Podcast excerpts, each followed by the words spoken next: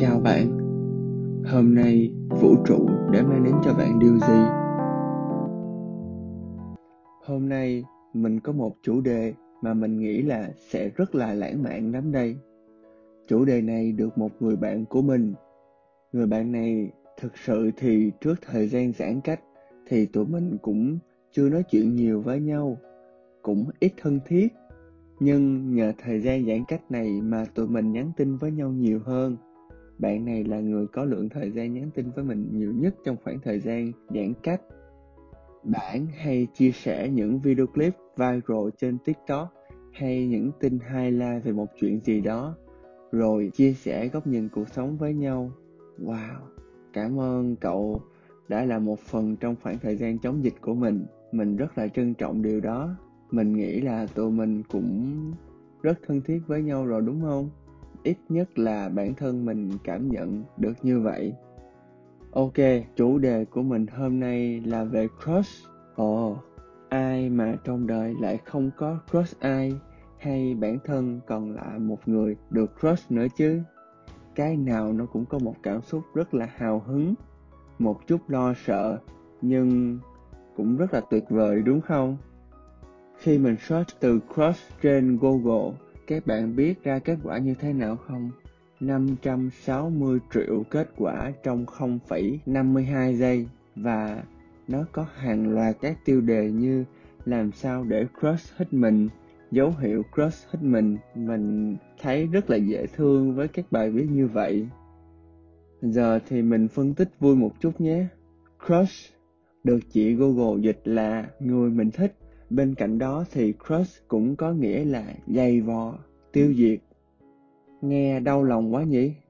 Mà đúng thiệt mà, trái tim trên cơ thể của mình mà nó cứ để cho ai đau đau á, dày vò nó, làm chủ nhân của nó chịu những cú thoát tim bất chợt khi nhớ về crush. Mà cái cảm giác có cảm tình với một ai đó, dù là vu vơ vài ngày hay dai dẳng nhiều tháng liền, chúng ta cũng có vô vàng các cảm xúc để gọi tên lên như say nắng, thinh thích, quý quý, mến mến, nhiều khi còn làm cho mình yêu đời hẳn ra nữa.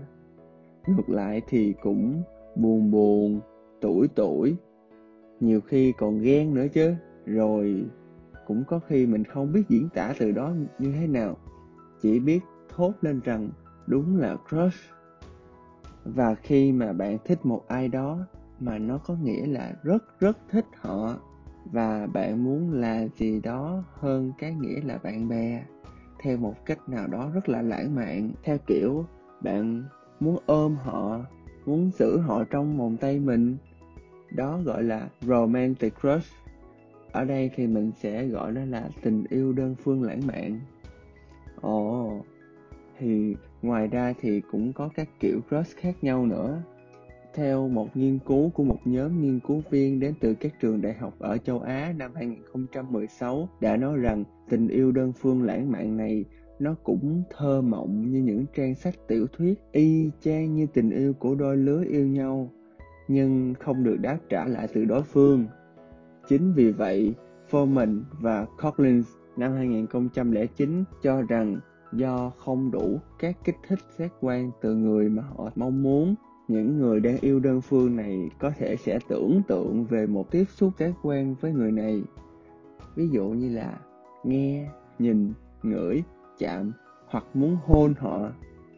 Và Foreman và Collins cũng cho rằng đây là một trải nghiệm kích thích cảm xúc hoàn toàn tích cực và đáng có và hoàn toàn bình thường. Cho nên bạn đừng cảm thấy tội lỗi hay có bất cứ lo lắng gì nhé. Hãy tận hưởng nó khi mình còn dồi dào cảm xúc. Mình sẽ dừng ở đây nhé. Nếu các bạn muốn biết thêm về những kiểu crush còn lại hay các bạn muốn biết làm cách nào để crush có cảm tình với mình bằng những đòn đánh vào tâm lý, thì hãy cho mình biết và ủng hộ mình để mình làm tiếp nhé.